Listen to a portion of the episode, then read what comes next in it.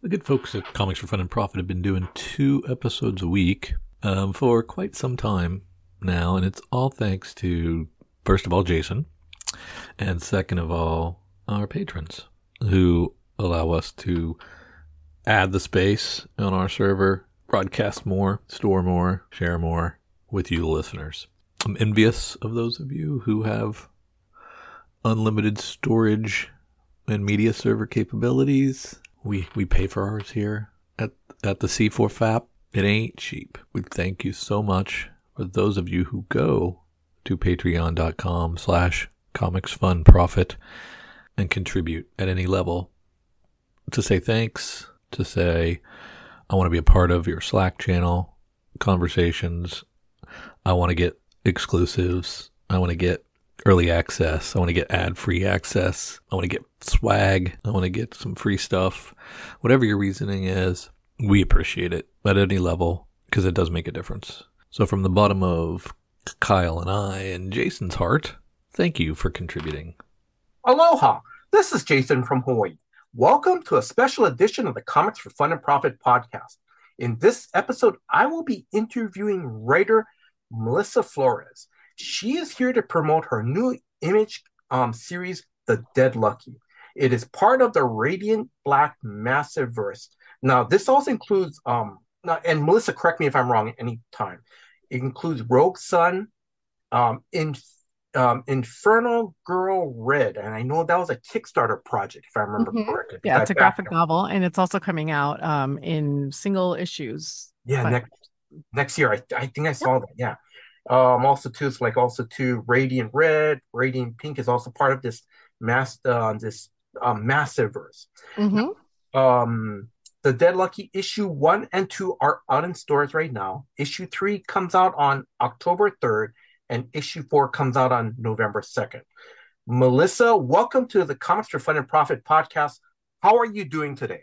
I'm really, really well. Thank you so much. How are you doing? Thank you for I'm- having me. Thank thank you very much. Thank you for your time. Thank you very much. Now, listeners, um, I'm not gonna go, I'm gonna let Melissa talk about um her her history um in the entertainment business. And she has and I'll just kind of go over. And I basically I told Melissa in the before we started recording to have her explain her roles and so forth. But so Melissa was a creative executive and development executive um um for like the Hasbro or kind of like the Hasbro Power franchise. You you could Yeah, yeah. it So what I was was I was the for for Saban Brands first, who are the company that um, bought Power Rangers back from Disney back in 2010. Mhm. Um, I started as a coordinator and worked my way up to director, and I was the director of development and production, and then I became the director of Power Rangers development and production uh, with them. And so all that really meant was um, I was a creative executive for the brand of Power Rangers. So if there was a story that had to be told, Mhm. my team, the team that I was on, Mhm. including my boss Brian Casentini and Paul Strickland, who was uh, a coordinator and a man- and then a manager, we would um, basically help steer the productions of Mhm. whatever they were, whether it be um, television, feature films, Yes. video games, Mhm. uh, publishing like comic books, Mhm. and um, live tours, all that fun stuff. We would help t- steer Wow. it Mhm. and um, make sure that one, it was nothing broke canon, quote unquote, but Mhm. also that it was the best kind of story could be told for the audience that it was told. And we're basically focused more on older audiences Mhm. um, as opposed to like kid stuff Mhm. um, beyond the television series. And uh, then when Hasbro was or Hasbro bought Saban brand or Power Mhm. Rangers from Saban Brands, I moved over there. And for two years, I was the director of Power Rangers development and production for them. Mhm. And then I became the director of storytelling for them. Um, and then till about 2022 2020, I believe. Yeah. Nice. Now, I'm also going to point out, and Melissa, you already saw this because, and I heard it from one of the interviews that you also did, I guess, like a a sort of a Power Rangers. You helped with the development of a Power Rangers YouTube series called the Meower Rangers. Is that correct? Oh yeah. Oh yeah. I mean, That's- uh, uh, that didn't come from that came from marketing. Marketing put together that initiative, Okay. but we absolutely, you know, because it was a project with a story, we gave notes and helped develop it. But it's amazing. If you haven't seen Meower Rangers, I was actually talking to somebody about it today. It's I, I freaking love it. It's one of my favorite things we've ever done. It is so freaking funny. It is literally cats in Power Ranger costumes Mhm. and we call them the Meow Rangers, and it's just little silly sketches. And the Goldar is, or I'm sorry, um, Zordon is a goldfish, oh my god! and um, Rita is an Akita, and Goldar is a golden retriever, and it is amazing. It is so much fun, and li- literally, I love that we're able to do that kind of really fun stuff.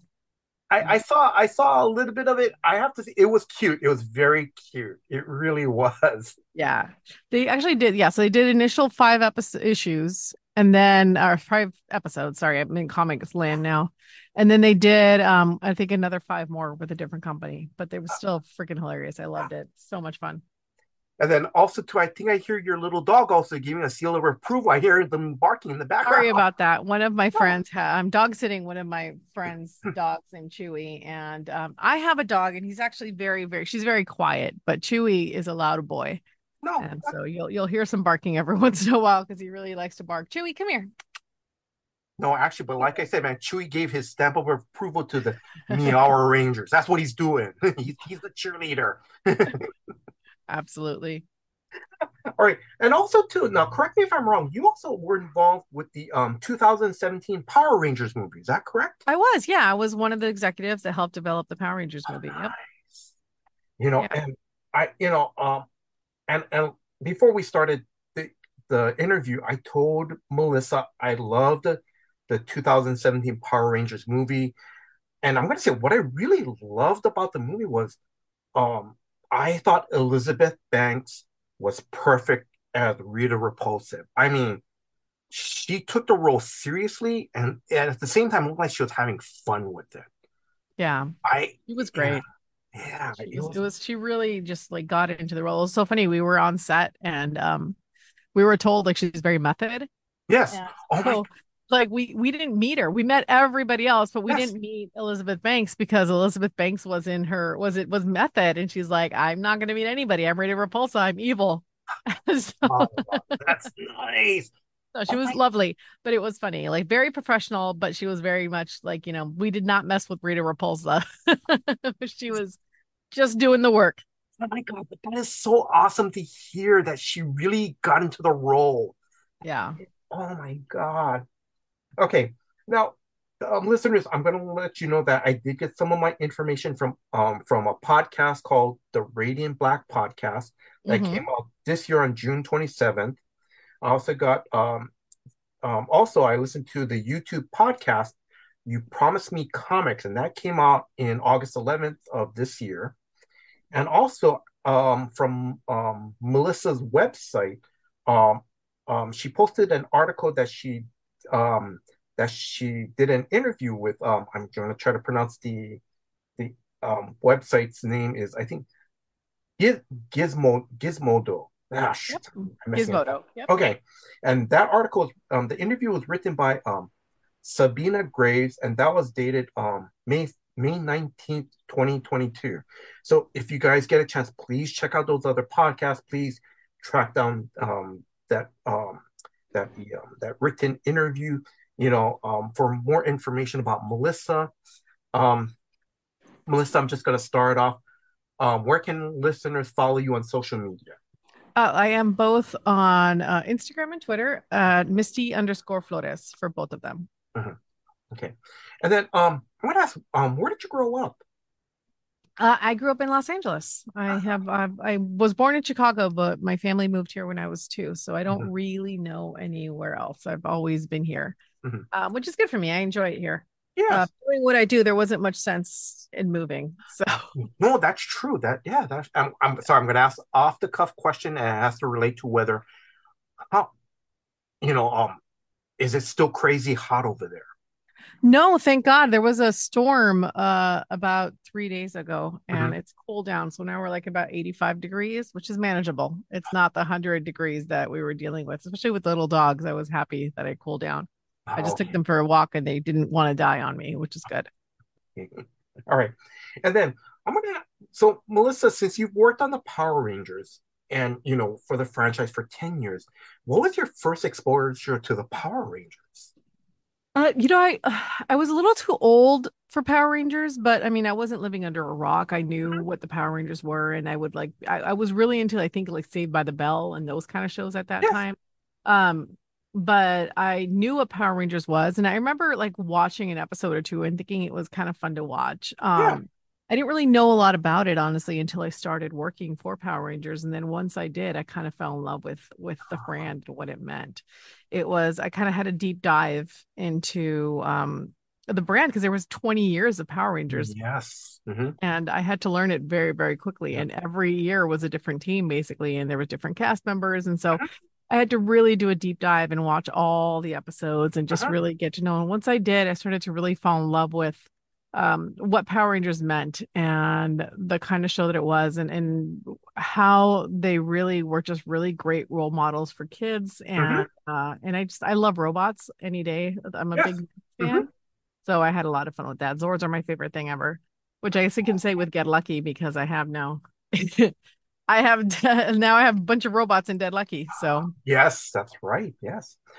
Off the cuff question, um, because I know because the American because you know as we as I talked before we did the interview, it's that you know for Power Rangers, you know it's it's um you know it's been going on for 30 years now, I think.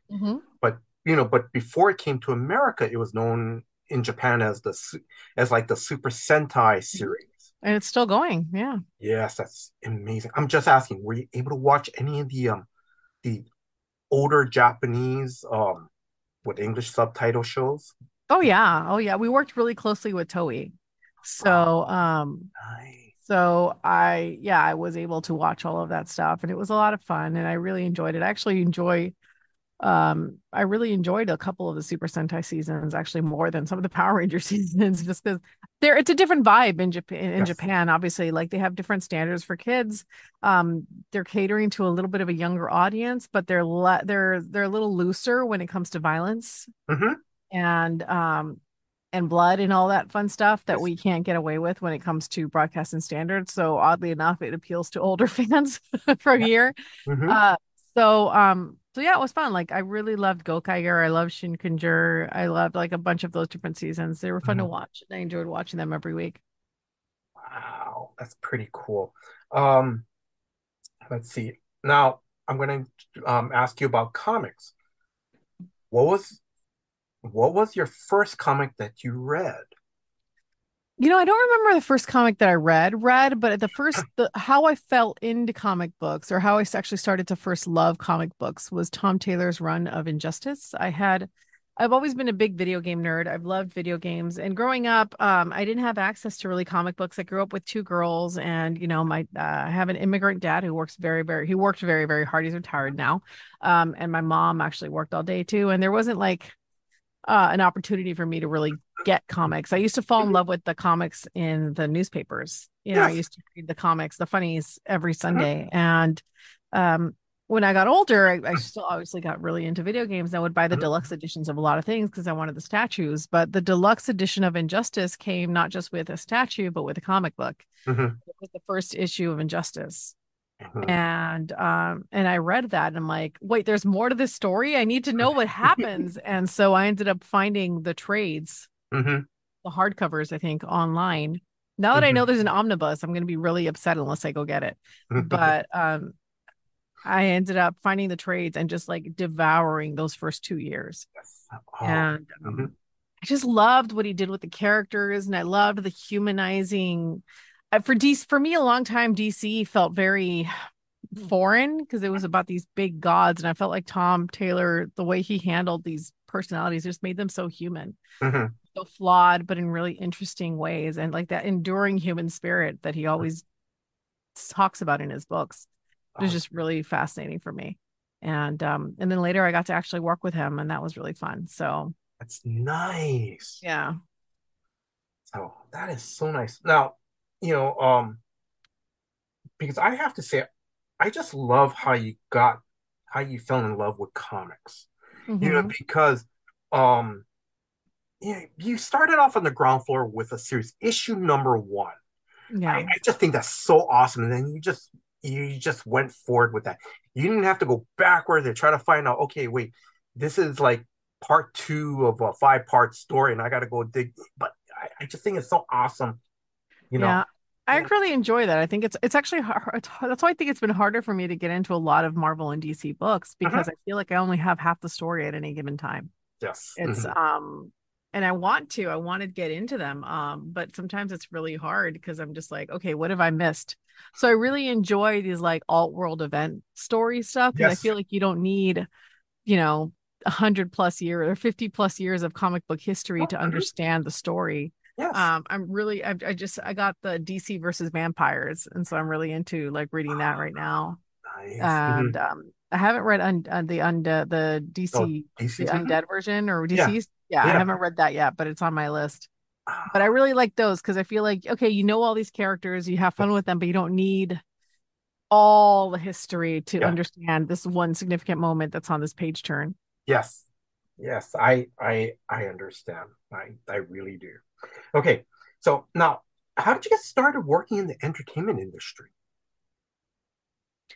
Um, I, you know, I thought I was going to be a doctor. I thought I was going to be an engineer or something like that. I went to a school called the California Academy of Math and Science. Oh, okay. And then um, that is how I very quickly discovered I have ADHD. and Mhm. um, undiagnosed ADHD makes it very, very hard to study and memorize the 20,000 little things. Yes. Mhm. But um, but I had also discovered fan fiction at the time and like really I'd always been obsessed with with television shows and books and, and Mhm. all of that. And and I started writing terrible, terrible fan fiction. Please, please don't ever look it up. It's absolutely horrible. And I, I hope to God it's not still out there.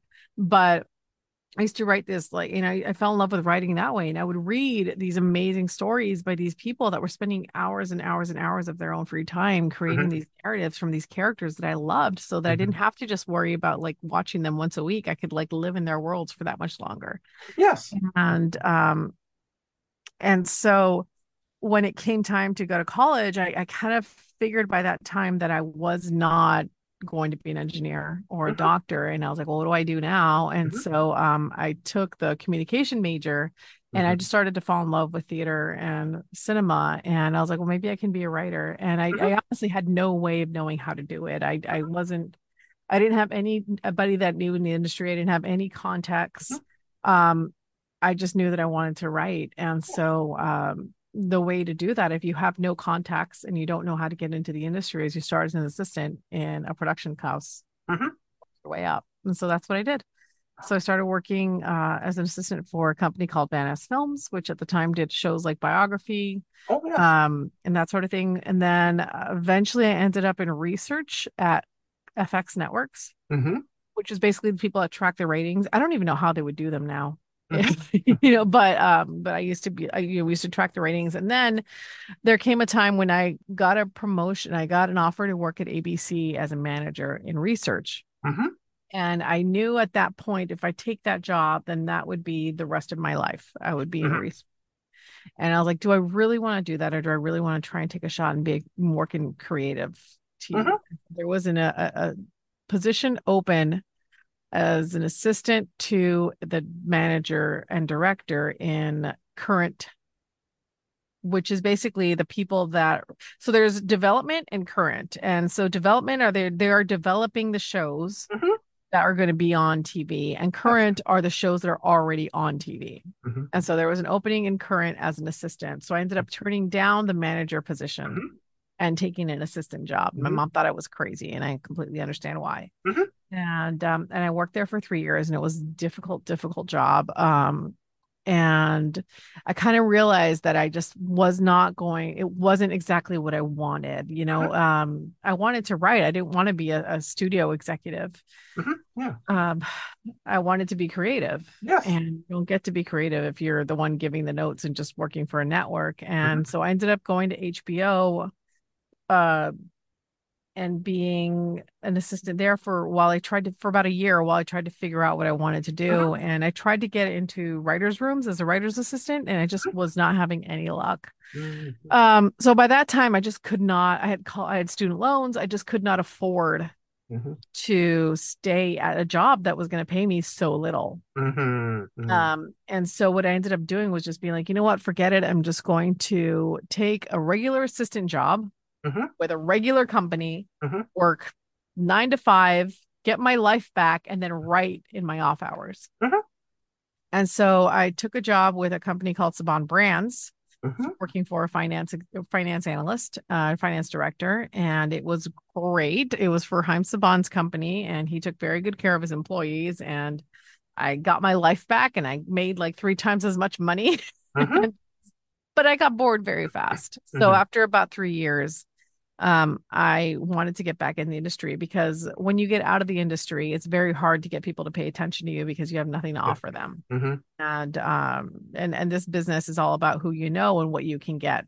Mhm. And so I talked to the general counsel at the time, who I had grown close to, and basically told her that I was getting bored and I was thinking about leaving and trying to get back into entertainment. And she's like, "Well, we actually may have a job for you." And um, and they had just started a company called Saban Brands Mhm. that just bought Power Rangers from Disney Mhm. and another brand called Paul Frank.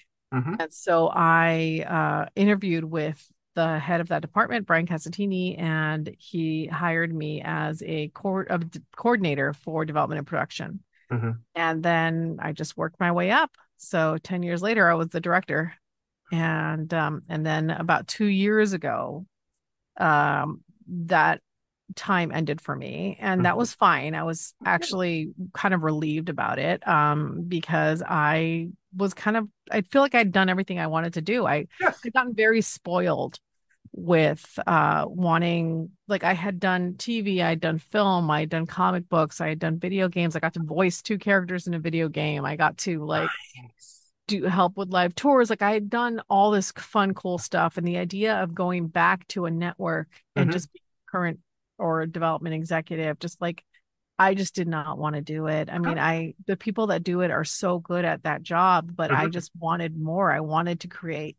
And so uh that's when I took the opportunity to try and be a writer full time. And Yes. uh, it took two years of grinding and using every connection I had, but Mhm. now it's finally working out for me, which is great. Yes. And before I, before we start moving on to how you got into, you know, started writing comics, I just think it's so amazing that like it, it's, you know, you're living, you, you've grown up and lived in Los Angeles, you, you know, you, you know, um, you knew at a young age what you wanted to do. And you, you had, you really, you know, you, you quote unquote really paid your dues. And I think what was pretty cool is like you also said you love video games, and you got to do two voice works for a video game. Yeah. That's the off the cuff question. How exciting was that? You know, it was funny because I'm one of those, I have a really, it's so, I have a weird poker kind of face. Like, I don't know if it's like just from my ADHD. I don't really absorb things when they happen. Mhm. Um, they don't. And so, uh, at the time, it was literally just we needed two, two, we had two Yeah. slots to fill, and I was there, and so I just filled them. So, Mhm. I don't think it, I don't think it's ever, it really occurred to me until much, much later, being like, hey, I got to voice a Power Ranger. I got to like, I got to be in this game. And if I play that game, it's me that I'm hearing. And that's, that's when it kind of hit me like, this is kind of cool. Like, you know, for the rest of my life, I can tell my nieces, like, this is me. And like, they could hear me. And that's, yeah, that's fun. But it, it, it didn't, se- it- at the time, it was about the work. It was just about getting yes, it's done, yeah, you know, and making sure that we could fit their budget. yes. All right, now this is where I'm going to start slowly uh, segueing into um the Dead Lucky. So, uh, and I love your story, and I'm going to ask you, how did you get started working writing in comics? How did I get started writing in comics? So I fell in love with comics a long time ago, but when it wasn't until I started working with Boom that I really um fell in love with the process and it was really impressed by it. And um it was very much a boot a comic book boot camp for me because we had to work on the entire process with this group. And one of the the person that came to write the books for us was named Kyle Higgins, Mhm. and great, great guy. And he um through the years of working together, he uh, he and I became very close as colleagues. Mhm. And um and I just really loved the medium of comic books. I really just fell in love with the process, the art, the lines, the Mhm. letters, how you tell a story in books and how they're so different depending on the writer. Like there's I don't think there's any other medium where you have so much freedom to tell such a weird story if that's what you want to tell. Mhm. And um and to find an audience for. And because it doesn't exist like that in television because everybody's beholden to profits and Mhm. it's a brand for a network. It's very hard to get any show on the air. Mhm. Um, and I'm not saying it's easy to get a comic book out either, but I think there's more, and people embrace the weird a little more in comic books and and diversity and Yes. especially in independent comic books. And I ended up um just really loving the process and and loving how to tell a story, like really falling in love with how to tell a story in them. So when I when I left, I Mhm. kept working with Kyle Mhm. and um and I just kind of fell into it. He had Mhm. asked me to do a couple things. Um I had a friend that asked me to work to do some books uh for their company, which actually didn't end up uh working out, which was fine. Mhm. Um and Kyle had basically had had found a lot of success with Radiant Black and he was building out a universe. Mhm. And I already done a couple backups for him and I'd done a miniseries Mhm. called The Unleashed and that were backups as well in his book. And so he knew that I could do it. And so he asked me if I wanted to um, pitch him an idea for a Mhm. comic. And so a couple lunches later, we had the concept for Dead Lucky. And so it mm. became about creating a pitch and making the art and then pitching it to Image. And mm. thankfully, they saw the potential in it and they greenlit the book. And this is the perfect segue for new re- for new readers. What is the Dead Lucky about? The Dead Lucky is about a it is set in the Massiverse, which is a superhero universe that takes place in the Image comic books. It features Radiant Black, Rogue Sun, Inferno Girl Red, uh, Radiant Red, and Radiant Pink, which you already talked about a little bit. But this particular story takes place in San Francisco, and it is about a veteran who has been discharged from the army after a traumatic incident that has left the majority of her platoon dead. And she has come home to San Francisco where she grew up and discovers that it has been privatized by a company called Morrow, Mhm. who essentially vowed to turn to fix San Francisco, who had been descending into a lot of chaos and crime and all this fun stuff. And um, but the way they're going about doing that is less uh democratic than Mhm. people would like. It's a little more fascist. And so there are um there's a gang called the Salvation Gang, which is trying to uh stop them, but it's very disorganized and their methods of doing it aren't really any better because they're kind of putting the citizens in the middle of this Mhm. fight. Yes. Mhm. And BB, in addition to coming home with a lot of survivor's guilt and PTSD, also came home with these electrical superpowers that allows her to see and manipulate electrical currents and uh and energy spirits, which Mhm. is energy that people leave behind when they pass. Mhm. And uh she sees these energy spirits as manifestations and uses Mhm. them to possess these robots Mhm. that um Morrow has brought in Mhm. and basically turned them into her new team. And so she has decided to fight back against Morrow uh, Mhm. because at the moment that's the only thing she can think to do because otherwise she has to deal with her her trauma and she doesn't want to do that. Mhm. That's what the Dead Lucky is about. And then, um, all right, you already touched upon, um, you know, um, BB, your your main character.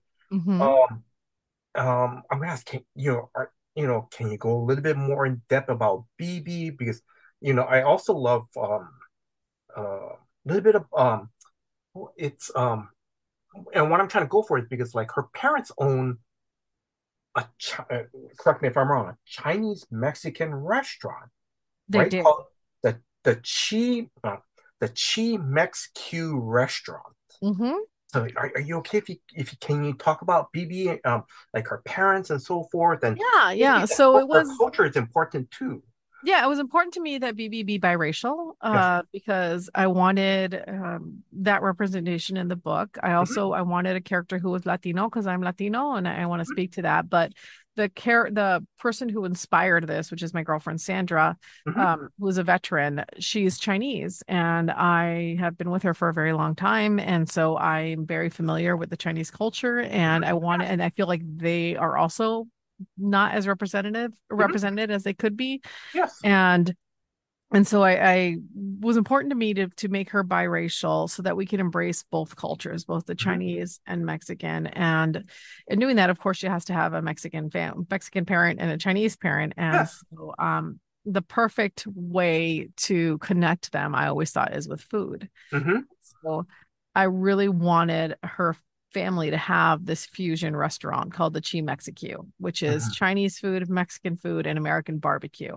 Yes. And I've been having a lot of fun with um, Sandra and other people coming up with these recipes that they serve at this restaurant. Mm-hmm. Um, mm-hmm. Like we mentioned the birria buns in issue two, or yes. in issue one, issue two, we talked about duck tacos. And, yes. and so we're really having a lot of fun coming up with these little recipes, but they're just little ways of showing that culture in a fun, different way so that mm-hmm. we're not so much. I think when people try to put diversity in books is all about like this is all they are all mm-hmm. they are is biracial and everything about it is like this is how my biracialness affects everything or how my mexicanness affects everything yes. and I do everything through a mexican american person's lens i don't feel that that's my experience personally mm-hmm. um, i'm latino i'm mexican american i'm a child of an immigrant i'm gay i'm a lot of other things but mm-hmm. the first and foremost i'm me yes. and i consider myself an american and yes. i you know i I appreciate and love my culture, but that's not just that's one part of who I am. Yes. And um and so that's really how I wanted to approach that. And so for me it's it's a celebration of her culture but in little tiny ways that people can understand just happens to be part of makes up a part of who she is i mean you'll also see a lucky cat and you'll see the day of the dead altar yes. and like all these different things that we're trying to show like her culture is a part of her and she really um embraces it but at the same time there's also like that's not what she's thinking about right now right now yeah. she's thinking about her dead soldier friends and but but we still want it in the book so you can see this is where mm-hmm. she comes from this is the kind of story she's leaving and i really love the way that both the mexican culture and the chinese culture embrace uh, death in a very uh, the way they respect the dead mm-hmm. um, and their ancestors mm-hmm. yes. in a way that you don't really see um, in American culture.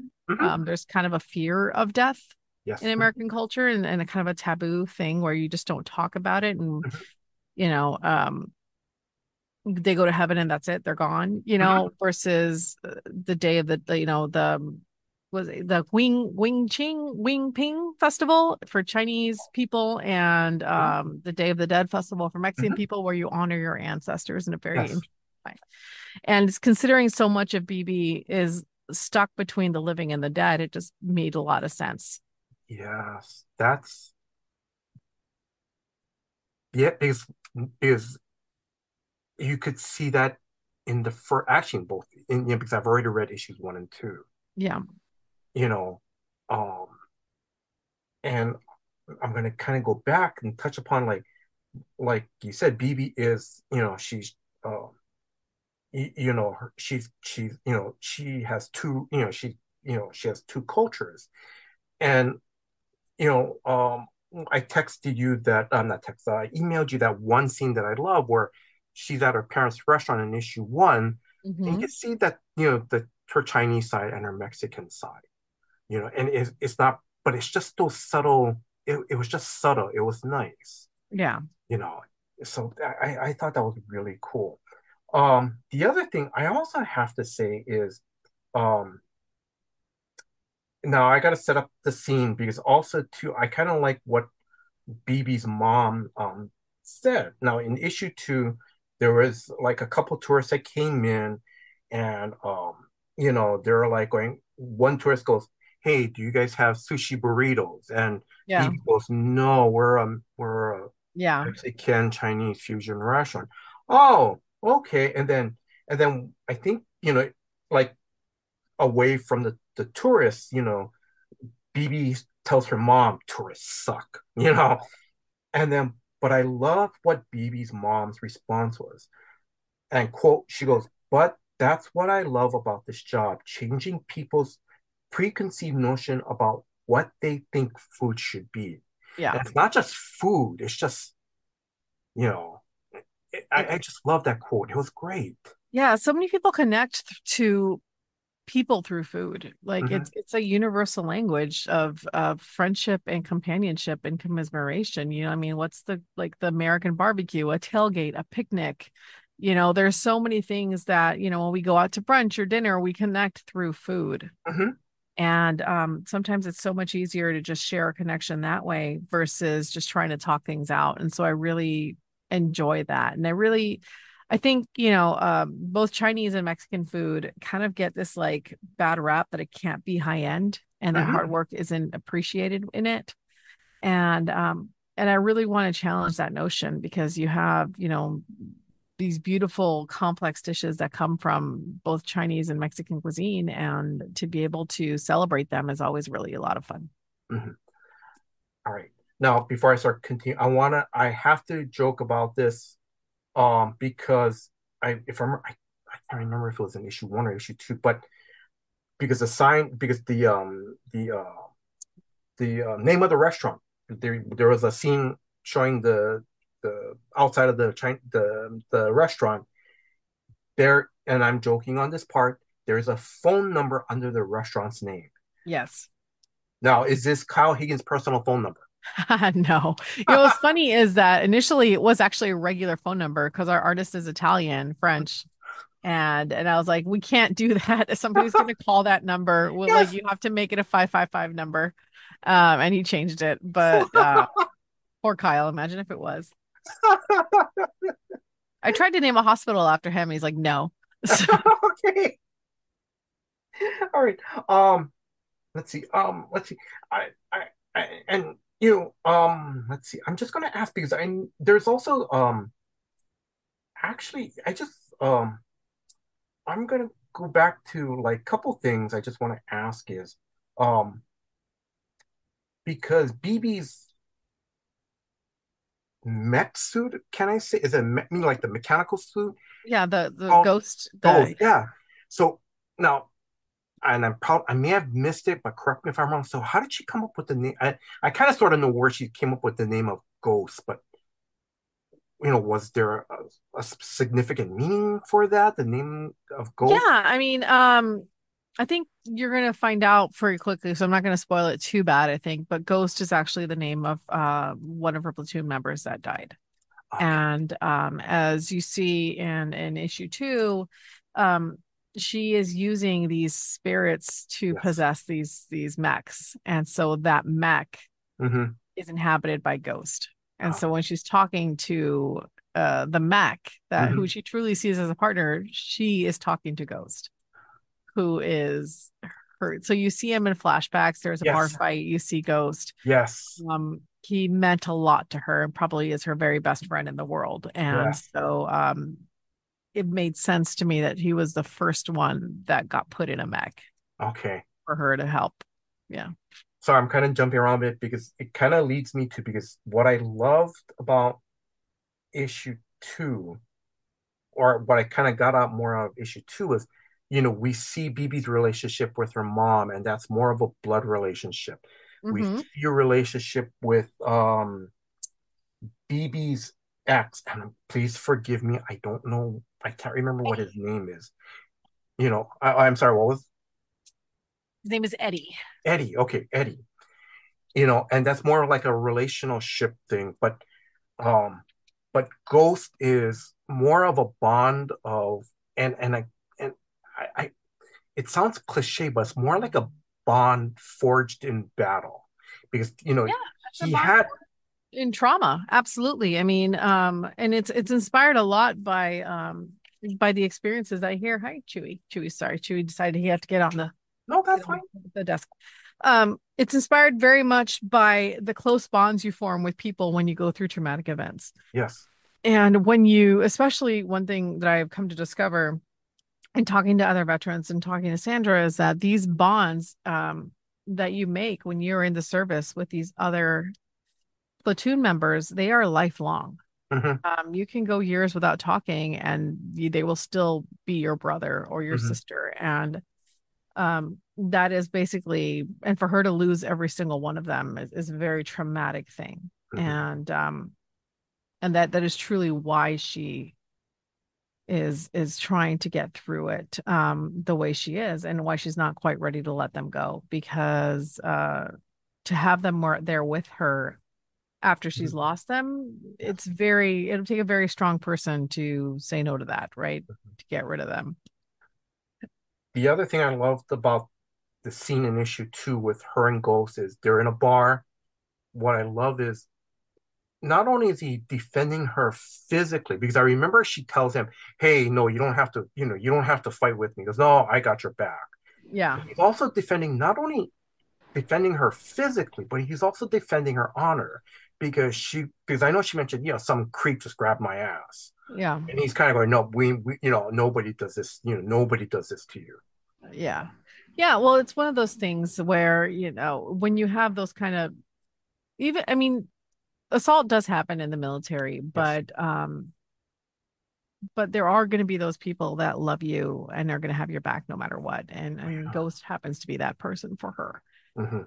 he is he is essentially her other half and uh we'll we'll get to know more about them Mhm. hopefully soon but um but yeah i mean uh, he he said he said it and and spaceman and taking it the same way they're they're all in all the time Yeah. they're they're going to back up their captain no matter what even if she makes a stupid decision and punches a guy in a bar um, I'm going to ask about this part because there's now, and because I, I so when she's kind of, you know, when um, and clarify for me for this because I thought it was one thing, but because there's scenes in issue one and issue two where, you know, she's kind of quote unquote talking to herself. Hmm Is she talking to? Is she talking to, you know, ghosts and other members of her platoon, or So she we wanted um we wanted to throw the audience a little bit, the readers a little bit in issue one and make it look like she was talking to the reader. That was Yes. absolutely something we really wanted to do. Um truly, truly, truly, when she's talking to the camera or the reader, she's talking to the ghosts. Okay. But um I also want very much to continue that narrative device where she's looking at you while she's Mhm. talking to you because I feel like that is a very good way to get into her head when you are Yes. uh a reader, especially with somebody as closed off as BB who maybe has trouble making connections beyond the ones she's already made. And the thing is, um, what I love about it, it's it's not it, it's very subtle. It's not jarring. It it doesn't it didn't take me out of the story. That's what I'm trying to say. Mhm. And it's and like you said, it, it gets me to see, you know see where you know where she's at, or, you know, gets into her head type deal. And that's what I love about it. You know, it's great because it kind of pulls me in. So Oh, it, it's really great. I appreciate that. Thank you. Oh, yes, yeah. And then um before I continue on, do you wanna um um let's see, do you wanna give shout outs to your the rest of your creative team? Absolutely, of course, of course. Um, the suit is designed by Federico Sabbatini, who's amazing. He's an incredibly gifted artist. I think he's doing a lot of really cool stuff for Marvel right now. Mhm. The um the artist on the book is French Carlomagno, who is also amazing, as you can see in, in the books and the beautiful arts and flashes that he does. Our colorist is Mattia Iacono, who is also another amazing Italian artist. He's an incredible colorist, and I think the books uh, with his colors give a really distinctive and interesting flavor. Mhm. Uh, it is edited and designed by Michael Busuttil, who's incredibly uh, crucial to this project and works very, very hard. He edits every single Massiverse book, and he does it with aplomb. Mhm. Um, and the creative consultant on the book is Kyle Higgins, uh, Mhm. who has helped me and reads every single one and challenges me every issue to make sure it can be the best it could actually be. And Sandra um, also consults as well. Mhm. with um, anything army related and food related. So Mhm. I'm very grateful for the team. Becca Carey is also an incredible letterer and really happy to have her on board. Okay, so since you mentioned about Sandra, kind of consult with you with on food. There's a couple things I want to point out. Sushi burritos. Is that a real thing? Because I've that is a real thing. Oh That is a real thing. You probably don't have it in um No, in. Hawaii, but because we're Californians and we love our burritos, there's that is actually a thing here. It's it's white rice. The, instead of tortillas, it's white rice, and in the middle is a bunch of fish and avocado and cucumber and all that fun stuff. Right, When I, Crab meat. Yeah. I have to find out. it. is a real thing. Now the birria bao, I, as far as I know, are not a real thing until now. Okay. But but the sushi burrito is a real thing. Yeah. Oh, nice. And then the recipes in issue two. Who- Yes, Sandra made that. Sandra created that. Oh, that's nice. Yeah, because I told her everybody kept asking me about the birria bao and if they were a thing and where I could, they could get them. And I'm like, well, I don't think you can, but we can show you how to make them. And Sandra uh, happens to be a really good cook Mhm. and um, put the recipe together for us. That's nice. Now, um, one thing I wanted to ask was, and you know, um,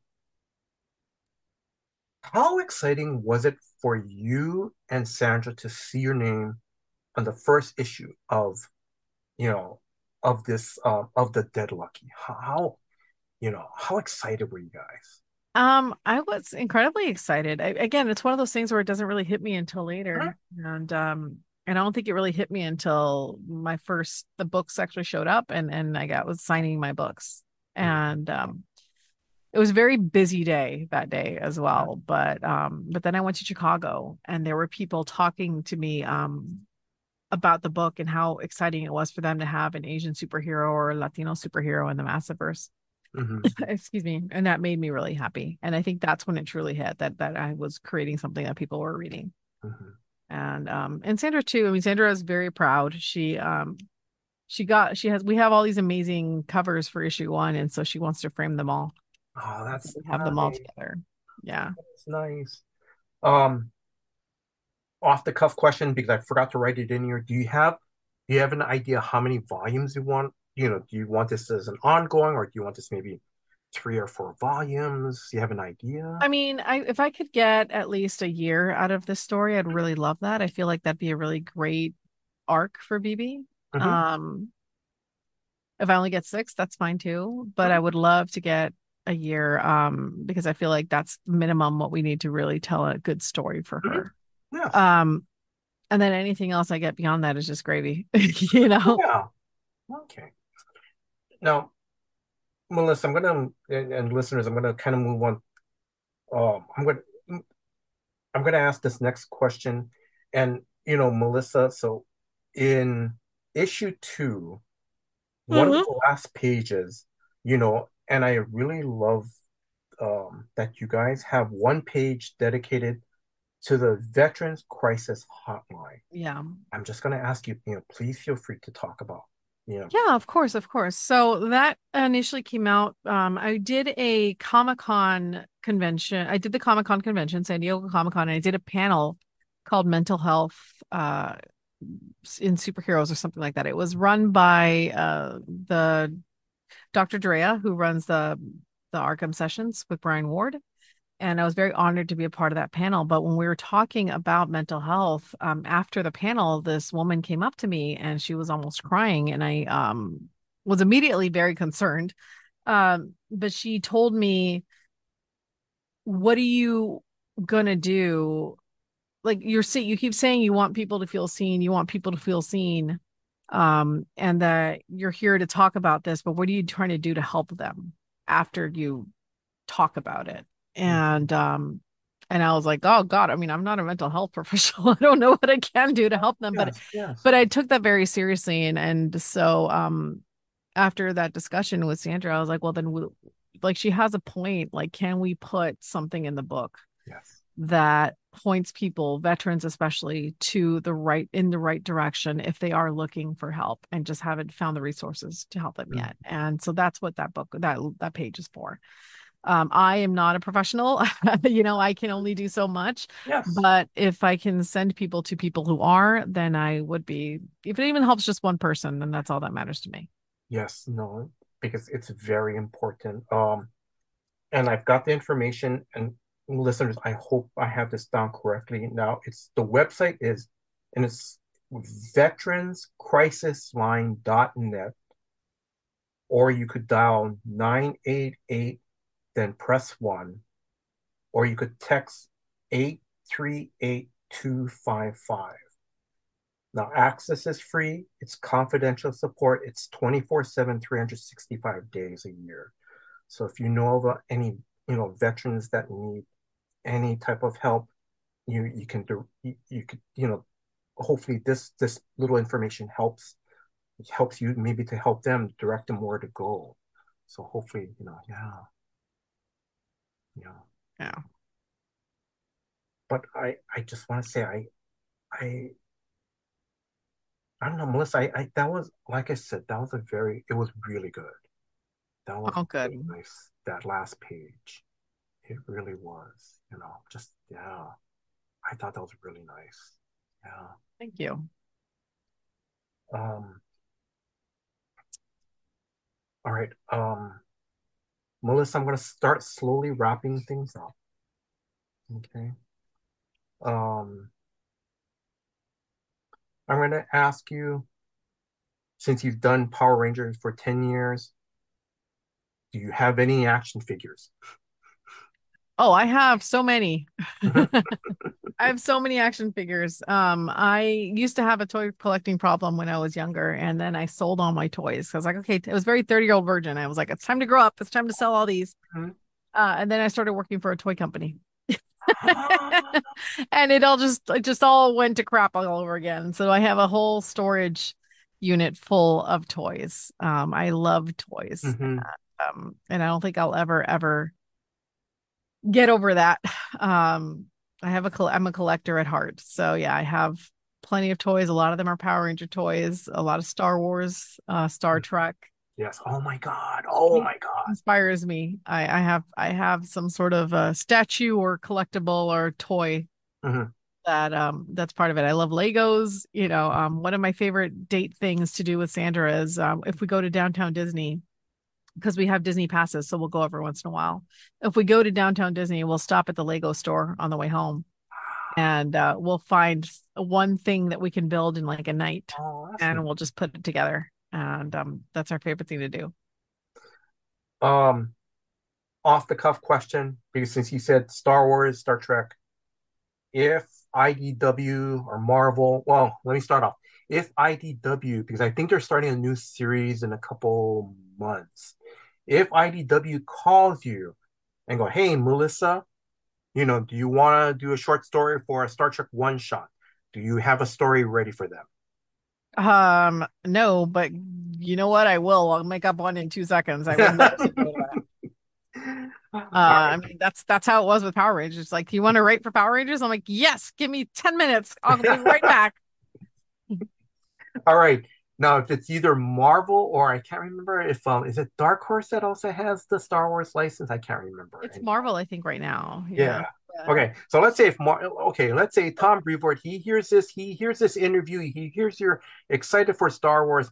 He calls you up and go, Melissa, do you have a Star Wars story you want to pitch? I, I mean, I'm one of those people that you have to tell me what kind of story you want and I'll give it to you. You know what I mean? Um, Yeah. for me, it's very pie as a sky. I what I love about Star Wars is that it's so full of characters. Like, Mhm. I will tell Queen Amidala story any freaking day. I'll tell Leia story any freaking day. Um, I freaking love, you know, there are things I disagree with about the new films, you know. Oh, Um, I understand. but I love those characters like Yeah. Finn and Poe and Rey and Rose. Like I, I will write about those characters any Mhm. day. the. Like so, for me, it's more of just like, are you looking for a Rose story? I got you. Are you? You know, I will come up with it. Like I will look for her, what inspires me about her, and I will tell her a story. I mean, one of the favorite Star Wars miniseries I read was about Chewbacca, and he doesn't say a word the entire time. You know, so So I mean, you're look at ready. the Mandalorian. Look at the Mandalorian and how that re reinvigorated the Star Wars franchise. And it's about some random random dude Yes. who meets a baby Yoda, Mhm. and like it just became a whole thing. Yeah. Mhm.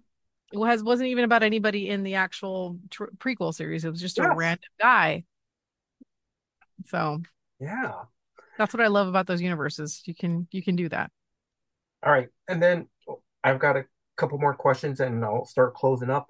May I ask, can you talk about is it a production company that you helped co-founded? Um, Yeah, it's a it's Al- Alchem Al Alchemist Tales? Amalgam Tales. Yeah. Yes. All right. Thank you. um, which just means diverse, right? Yeah. Um, yeah, Amalgam Tales is a production and development company that I have co-founded with my friend uh, and business partner Ayan- Ayani Saima, and our goal is to uh, create diverse content that features leads that you wouldn't normally see um, on regular television. So Mhm. whether it be people of color, disabled people, Mhm. um, queer people, Mhm. any of those, you know, just basically, you know, as div- diverse, different people, we think it matters as much who's writing the stories and telling the stories behind the camera as it does who's in front of it. Mhm. So um, our goal is to create that kind of content, and so that's basically what we're doing. Um, just taking a lot of content, developing it, and trying to sell it and see where it goes. Oh, okay. All right. Um, favorite convention moment, either as a fan or a creator. Um, as a fan, I think WonderCon, uh, or as an employee, I guess, um, and a fan, WonderCon in 2018 was really freaking cool. Um, we did the 25th anniversary of Power Rangers that year, Mhm. and um, and then we also did a Hyperforce uh panel and signing, Mhm. and we did not know it was we did not know how popular Hyperforce was because it is one of those weird things where it's really hard to track because you're on Twitch and Mhm. it's live and then you have all these people that watch it on YouTube later and it's just like we did not know. And so we kind of took a gamble and basically said hey we're going to have a signing at WonderCon this year. If you want to go go. And we're like are people going to show up? Mhm. and the line was insane. Um and it was just so validating to see all those fans they were excited about the hyperforce cast members and that made me really proud and happy. Um and and then we also had a boom panel that year and that year was the year we killed tommy oliver in issue 25 of mighty morphin power rangers Oh, uh-huh. yeah. and um and we actually boom handed out the book to Mm-hmm. people and had them read it in the room and so we got to see the real-time reactions of people seeing tommy dying in the Yeah. book uh being killed by his older uh by a, an older evil version of himself from another dimension Mhm. um and so that was really cool. So it was a really special like i don't i usually you know i have these really special comic-con moments but usually they're san diego comic-con moments. This one was great. Um personally i guess now in my new role um i really loved uh going to chicago and Mhm. just hanging out with the massive govers guys Mhm. um they're just so freaking smart and they're so much fun and they're just such good guys Mhm. um but also being at power morphicon i think was really sweet for me this year um i was not going to go because i had nothing to do with power rangers anymore and i was like what is the point of me showing up here like i'm just going to be that college kid that shows up at high well you know after he's already graduated and all Mhm. high like what's this dude doing here this is Mhm. weird but i get but then I, I was writing the books so it made sense for me to be there Mhm. um, and you know, it's been two years since I had done anything Rangers, and so to see that people were seeking me out and remembering me and embracing me was just really healing uh, for me. Considering, you know, I had been gone for two years and I had no idea if I would ever return to the franchise. So Mhm. that was really special too. Just the, the love that I felt at that convention was very cool. Sorry. Sorry. No, no. I'm sorry. I did not mean to drop the pen. I'm sorry. Nope. Did you did Chewie kind of react? Oh yeah, yeah. Okay. They, they don't like big bangs. Oh, okay. Nope. But Melissa, thank you very much for sharing that real special moment, like when you, you know, going back to um, Power Morphicon, right? Hopefully, I'm- yeah. That. Thank you very much for sharing that. Okay, two more questions. Have you and your family been to Hawaii, or you and Samantha? Have you guys been to Hawaii? Uh, I have not been with Sandra. I want to go with Sandra because I think that'd be really cool. I did take my parents um for about four or five days about 10 years ago. Oh, And that was really fun. Um, but I think I'd love to go back. hmm Uh, because I just I fell in love with it. And I don't think I did we spent so much time doing touristy stuff that I think we didn't spend enough time just hanging out. Yeah. hmm Okay. Now, any closing words to our listeners? Um, just uh if you enjoy comic books, please give Dead Lucky a, a read and support the book. Um FOC uh, final order cut off. FOCs are so important for independent books and um and I really love to continue doing this Mhm. series. So please pick up the book, put it on your pull list. Mhm. Uh and let us know if you like it. All right. You can also let us know if you hate it, but I'd like that less. Uh, yeah. Melissa, mahalo. Thank you, New Hawaiian. Thank you for your time. Thank you very much. Thank you for giving me the opportunity to interview. Thank you very much. Oh, no, thank you so much. It was so nice to meet you. Oh, thank you. And and I also wish you all the success with with the Dead Lucky series. Now, for you know, now for our listeners, if you are a new comic book reader or a lifelong comic book reader, you know, please check out the Dead Lucky issue one and two is our issue one and two are out in stores right now. And I'm kind of going off script right now. I've read both issues. It's very good. It it's um this you know the real true story is about BB and um it's it's a it's a very good it, it, this, that's where the meat of the story is it's not about her jump well i mean part of it is also her jumping into the mech suit but it's just how she's trying to deal with a lot of things right now you Yeah. know? and and that's what i love. It's the human story. That's what i'm trying to say. It's bb's human story that's really good. That's that's what i really love about it. So if you guys get a chance you know it, you know when you guys go to the comic shop please pick up issues one and two. Issue three comes out on october 3rd issue four comes out on november 2nd um i also want to thank drew drew thank you very much he's the co-host of comics for fun and profit drew thank you very much for putting this episode together thank you very much for all your hard work behind the scenes and if you are a new listener please check out new episodes of comics for fun and profit that comes out every saturday and I want to thank you, the listeners. Thank you very much for your time. Thank you for listening to this episode. Until next time, guys, aloha.